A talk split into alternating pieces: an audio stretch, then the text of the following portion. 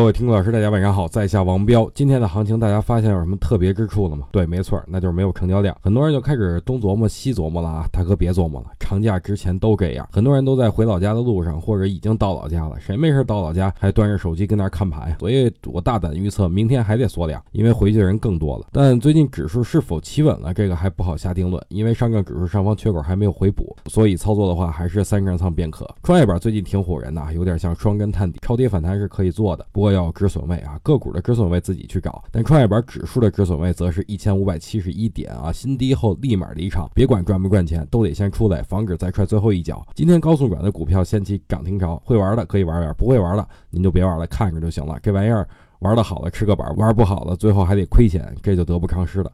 最后再说一下，春节期间我会给大家分享一些股票的基础知识和战法的视频，打算跟股市里赚钱的朋友们啊，没事躺床上看看，我觉得多多少少都会对大家有所帮助的。